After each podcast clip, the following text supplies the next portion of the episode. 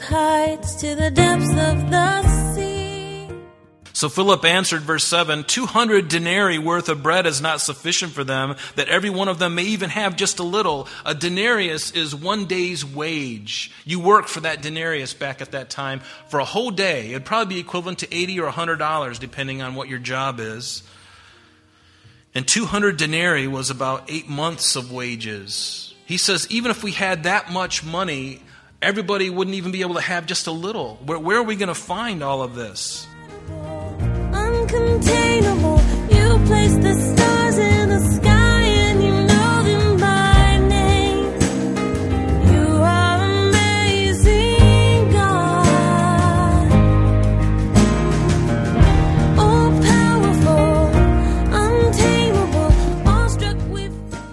Welcome, everyone, to Truth in Christ Radio, a Bible teaching radio ministry of Calvary Chapel of Rochester with senior pastor and teacher Rob Kellogg. Who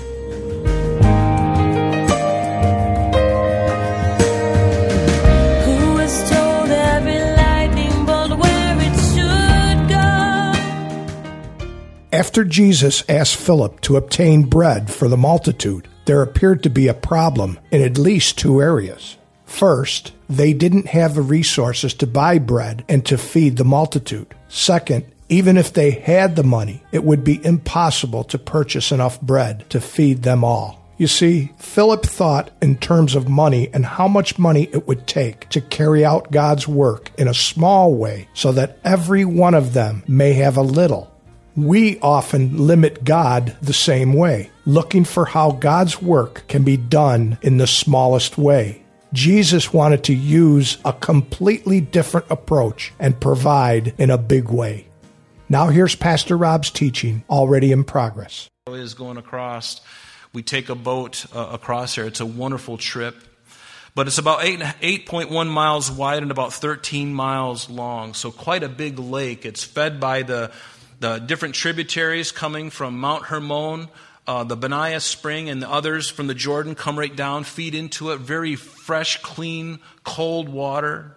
And as you know, it leaves the Galilee and goes down through the Jordan Valley into the um, around the Dead Sea, where it's landlocked and doesn't go any further. But the um, this place is a wonderful place, and as we look at it in this miracle that we're seeing, uh, it's helpful to just understand a few things. You know, as we look at this, we have to realize a couple of things. Jesus, before this miracle had occurred, he was in Nazareth.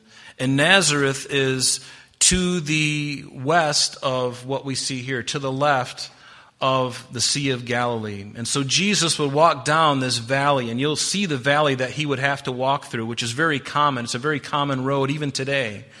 And you walk down through that, and you get down to Gennesaret or um, Gennesar, which is where we spend four or five, uh, about five or six days actually. And um, but it's from here that they either launched out from here or in Capernaum. In the uh, north uh, of that, there is a fishing village called Capernaum, and it's probably there that Jesus launched out from there and went across the uh, Sea of Galilee or the lake to Bethsaida, and there's some speculation on how many Bethsaidas there are. Uh, there's certainly one over on the um, on the eastern side over there, um, Bethsaida. It's also called Bethsaida Julius, whom uh, Philip the Tetrarch had named after the emperor's daughter, whose name was Julius. So it was Bethsaida. It's a very fertile fishing village, except this one is about two miles in, inland. And so, and there's also another, perhaps another Bethsaida, and that's Bethsaida of Galilee, which is a place perhaps near uh, Capernaum, right there along the shore, probably not too far away from Capernaum. There's also another Bethsaida of Galilee, they call it. But it really makes no difference. But the idea is just so you can see the direction of where Jesus and his disciples got in the boat, probably from Capernaum, and went over to Bethsaida. And, and then he's going to come back there, as we will see uh, if we get to the end of verse 21. But John doesn't tell us precisely where this took place, but Luke tells us that it was a place near Bethsaida in Luke chapter 9, verse 10. And this, this lake, it's called many things. It's called the Sea of Galilee. It's also called Lake Chinnereth or Lake Kinnereth. In the Hebrew, Kinnor means harp. And wouldn't you agree that it looks like a harp? And some think that that may have been where it derived its name. Could be. It's also known as the Sea of Tiberias, on a, um, um, named after Tiberius Caesar, because Herod uh, Antipas built this city of Tiberias which is uh, just a little bit south of Capernaum, around 20 AD. It's also known as Lake Gennesaret or Gennesar, and Gennesar is right over here, right next to Magdala, where Mary Magdalene was born. The place where we stay when we go to Israel literally is right next to Magdala. So all that area right in there is very, if we could go back 2,000 years, we would see Jesus walking those that ground with his disciples. Very fertile ground, very fertile soil, very beautiful, lush place. Very wonderful place. And this is where it is. And notice, it says that a great multitude followed Jesus because they saw his signs, which he performed on those who were diseased. Notice the motivation. They followed because he was healing. And there's nothing wrong, I guess, with following somebody who can heal, because if I was in need of healing, I would follow Jesus too. But hopefully, my relationship would grow beyond just getting a healing from him, it would grow into something more. And for many people, all it was was just a, he was just a rabbit's foot. He was just a, a, a miracle healer, worker. Yeah. And so it says that Jesus went up on a mountain and there he sat with his disciples. Now, the Passover, a feast of the Jews, was near. A Passover. We've seen this before in the Gospel of John. This, we believe, is the second of three Passovers that are recorded here in the Gospel of John. The first one was in John chapter 2, verse 13. We see one happening here, and we're also going to see one uh, in John chapter, it's mentioned in John 11, 55 but also it, it, it, it, speaks of John 13 when it's in full blown, when it happens. Three different Passovers, because his ministry was three years. And so now we've got one year before he is going to go to the cross. That's where we are in the timeline here. And so then Jesus lifted up his eyes and he saw a great multitude. As he is over here on the on the eastern bank over here in Bethsaida, somewhere in this area over in here, on the eastern side. He's there and he's up on a mountain and he sees with his disciples a multitude coming toward them. And he said to Philip, Where shall we buy bread that these may eat? Now, Philip was from this town. Philip was born in Bethsaida. So he knew of the resources of the area and, and he was able to size up where are we going to get all this bread, Philip? And I wonder if Jesus was speaking kind of with his tongue in his cheek.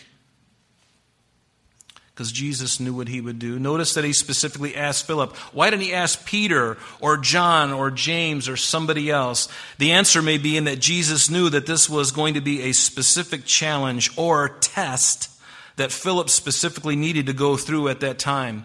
And I want to encourage you don't be discouraged when the Lord allows a test in your life to test to see what you will do. See, God already knows what we are going to do. He knows the measure of our faith. I do not know the measure of my faith. And when He allows a test in my life, like He did with Philip here, he knew exactly what he was going to do, but Philip had no idea. Philip didn't even know what was within him. Do you know what is within you? Do you know your own heart? I'll be honest with you, I do not know my own heart. I'd like to think that I do, but circumstances come in my life and surprise me in such a way where I act in a way that I never thought I would act. Therefore, I really don't know myself like Jesus knows me. Have you been caught unawares? in something? We all have. And then we're in awe at how we responded.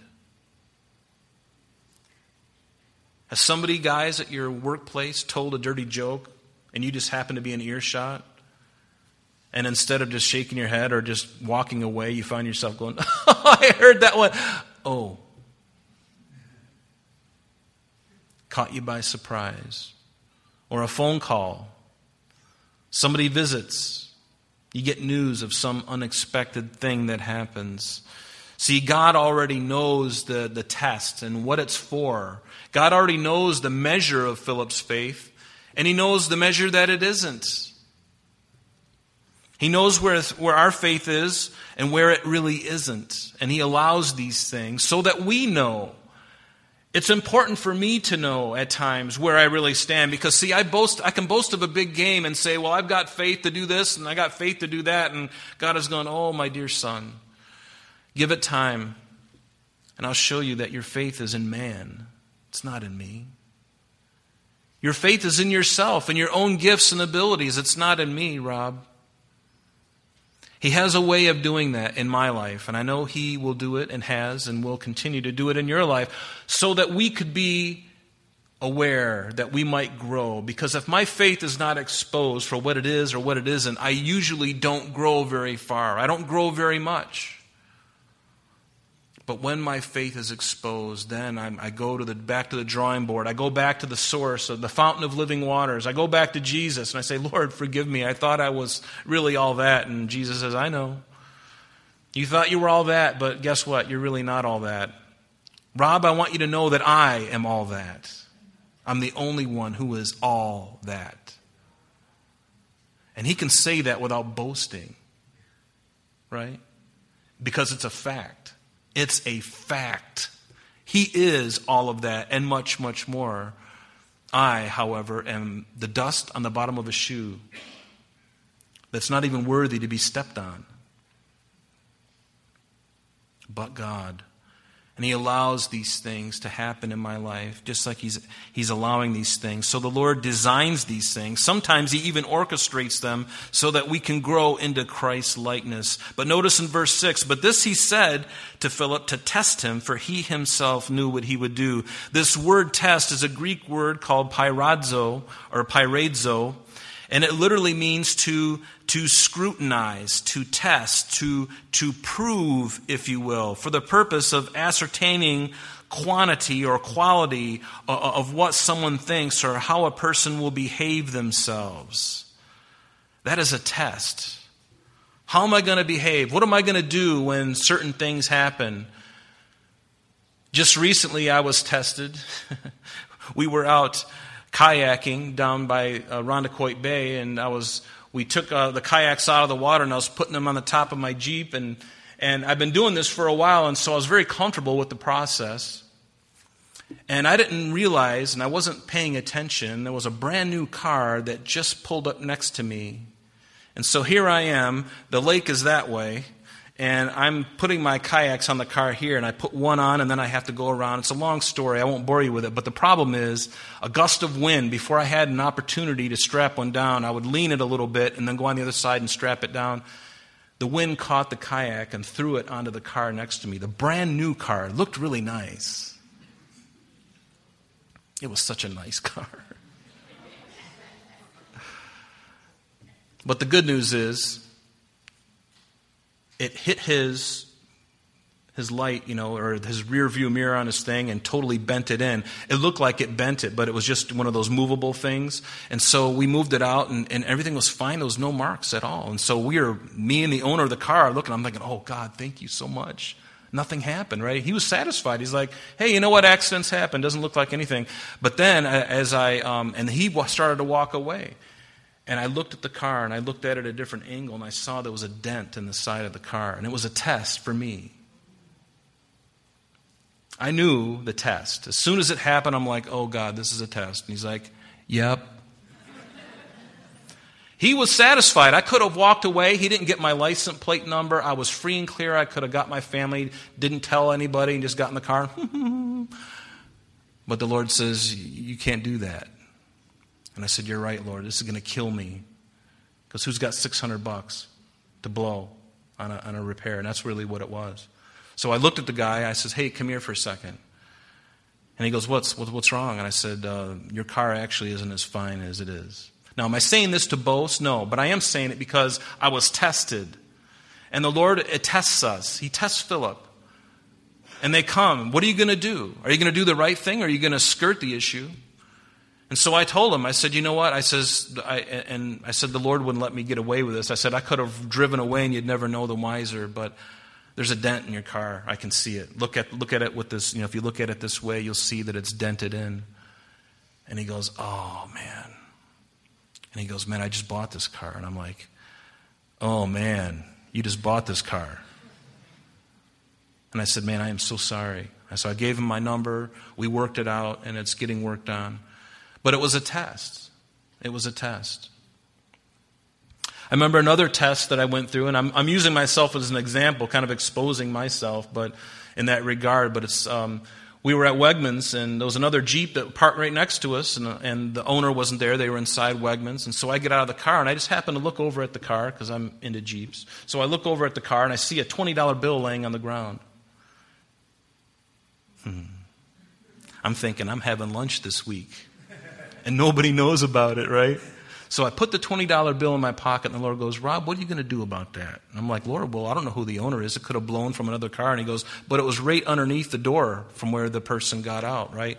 I'm like, you're right, Lord. What are you going to do, Rob? What are you going to do? So I'm not kidding. This is so interesting. So I, I'm convicted. I start walking toward Wegmans. I don't know what I'm going to do. I'm going to go in there and talk to the person. Is there anybody who has a blue Jeep Grand Cherokee? You know, and uh, and then they come forward. Hey, I saw this under your car. Is it yours? Well, of course it is. but even cooler, the, what the Lord did is, as I'm walking toward the entrance, I see two people come out, and I look at them, and the Lord said, "They're the ones." And I'm like, "This is going to sound really crazy. Do you own that that Jeep Grand Cherokee?" They're like, "Yeah. Why?" And I said, um, Did you lose any money? And they said, Yeah, we were just in there, and I, I didn't have, uh, there was a $20 bill that I lost. And I said, I found it. Here it is. And their jaws just dropped. My jaw dropped because what are the odds of that? You know, Penfield Wegmans, there's like a billion cars, and I just happen to walk and I see them, and the Lord says, There they are. And I'm like, Okay. But it was a test. It was a test for me. I could have walked away free and clear. And again, I'm not trying to boast in any righteousness because deep inward I'm a pig. Because I would have gladly taken that if I could get away with it. But the Lord, and actually, let me share you one other thing too. This is actually my daughter and a, a friend of hers. We were at the campsite recently in Stony Brook, and they found a brand new iPhone 12. I think it was a 12. Brand spanking new, and they found this phone in the, near the playground area. And so my daughter and her friend who was with her, they started going around to everybody on the loop and saying, Hey, did you lose an iPhone? And sure enough, it got back to the person. But I thought, what a, what a test for them. I mean, if it wasn't for Find My iPhone, they, they could have just taken it and got, you know, and gotten, um, gotten away with it, but they didn't. And I thought that was a test for them too. What teenager wouldn't want a brand new iPhone? But praise the Lord. The Lord convicted them, and they're like, we got to get this phone back to its owner. And they did. So now Jesus is speaking to Philip, and it is. It's a test, isn't it? It's a test. I love what it says in, in James. It says, My brethren, count it all joy when you fall into various trials, knowing that the testing of your faith produces patience. It produces patience when you're tested. In 1 Peter, it says this You greatly rejoice, though now for a little while, if need be, you have been grieved by various trials. Notice that the genuineness of your faith, being much more precious than gold that perishes, though it be tested by fire, may be found to praise and honor and glory at the revelation of Jesus Christ. Isn't that what it's all about? It's to refine us, it's to prove us. And I don't know what is in my heart until the trial comes, and hopefully I pass the test. And if I don't pass the test, I've got some learning, some growing to do, some prayer to do. But I pray, and I recognize that test as God's growth for me. See these tests as just that. And you're not going to surprise God if you fail. You're not going to surprise God if you pass the test. If you, if you fail the test, guess what? You take the test again. Like in school. Sometimes you got to take the test over again. There's a f- phrase that I love. It says, A faith that cannot be tested is a faith that cannot be trusted. A faith has to be tested in order that it might be trusted. God knows the faith. He, doesn't, he didn't need to do this to Philip. He didn't need to do it to Abraham as he offered his only son on Mount Moriah there to plunge a dagger into his son's heart. He was going to do it. He was in the process. He was lifting up his hand, and the angel interrupted him, intervened. Yes, he was tested. God knew what he was going to do, but did Abraham at the moment? I don't think Abraham knew what he was going to do until he lifted that, that dagger and says, Lord, if I do this, you've got to raise my son because you've given me so many great promises that through his seed, all the earth will be blessed. So this is your problem. I like that. God says, Yeah, it is my problem, and I don't have a problem with it. But you're having a problem. And then Abraham passes the test. May we all pass the tests as they come into our lives. Amen. So Philip answered, verse 7 200 denarii worth of bread is not sufficient for them, that every one of them may even have just a little. A denarius is one day's wage. You work for that denarius back at that time for a whole day. It'd probably be equivalent to 80 or $100, depending on what your job is. And 200 denarii was about eight months of wages. He says, even if we had that much money, everybody wouldn't even be able to have just a little. Where, where are we going to find all of this? The bread was not enough. The bread was not available, and they didn't have any money. Where our resources end, God's resources begins. Never forget that, and I'm learning that as I grow. I haven't learned it, I'm learning it. I'm, I'm learning this. One of the disciples, Andrew, Simon Peter's brother, said to him, There is a lad here who has five barley loaves and two small fish, but what are they among so many? And can you blame Andrew for saying that? It's a very natural thing. We got this many people and this much bread and a couple of fish. Sorry, not possible. And in the natural, that is true. It is not possible. Sizing it up in the natural is very obvious, but we need to learn and to remember that when Jesus is in the midst, when it is His will, then there is no obstacle too big or too small for Him to accomplish. And we typically don't believe that until we are in a situation where we have to cry out to God because He is our only hope. Do you know that in other areas, in other countries in the world, these miraculous things are happening? Where people don't have anything and God comes through for them when they cry out to Him? He does some miracle. God still raises the dead. He still provides for the hungry. He still heals the diseased and the wounded and the brokenhearted. He's still doing these things. He's doing them here in our country too. And notice what Jesus said in verse 10. Make the people sit down, and now there, were, there was much grass in that place because it is a plain, if you will, on, this, on the east side of the, of the Galilee there. So the men sat down in number about 5,000.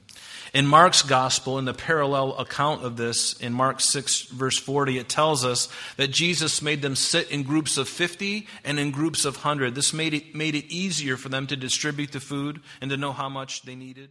That's all the time we have for today, but please join us next time as Pastor Rob continues our study in the book of John. Calvary Chapel of Rochester is located at 2503 Browncroft Boulevard, Rochester, New York 14625. You can reach us at our church office between 9 a.m. and 4 p.m., Monday through Friday, at area code 585 586 3140. If you would like to have an audio CD of today's message mailed to you in its unedited form, simply mention today's date when contacting our church office. You can also contact us via the web by logging on to www.calvaryrochester.com. There you will be able to access a number of useful things such as information concerning our beliefs, our ministries, contact information, our location, service times, and much more. You can also download or listen to the radio and sanctuary messages free of charge from the teachings link at the top of the page. To listen to Calvary Chapel of Rochester sanctuary messages or Truth in Christ radio on your mobile device, just subscribe to both through Google Podcast or Apple Podcast. You're also invited to join us on Sunday and Thursdays through live streaming of our services and Bible studies. Just click on the online services link on the website. We're so glad that you could join us today. And if there is any way that we can bless you with your walk with Jesus Christ, please don't hesitate to call our church office. Remember, Jesus said, I am the way, the truth, and the life. And for this cause I have come into the world, that I should bear witness unto the truth. Everyone who is of the truth hears my voice. May God bless you in abundance today as you walk with Him. And until next time, this has been Truth in Christ.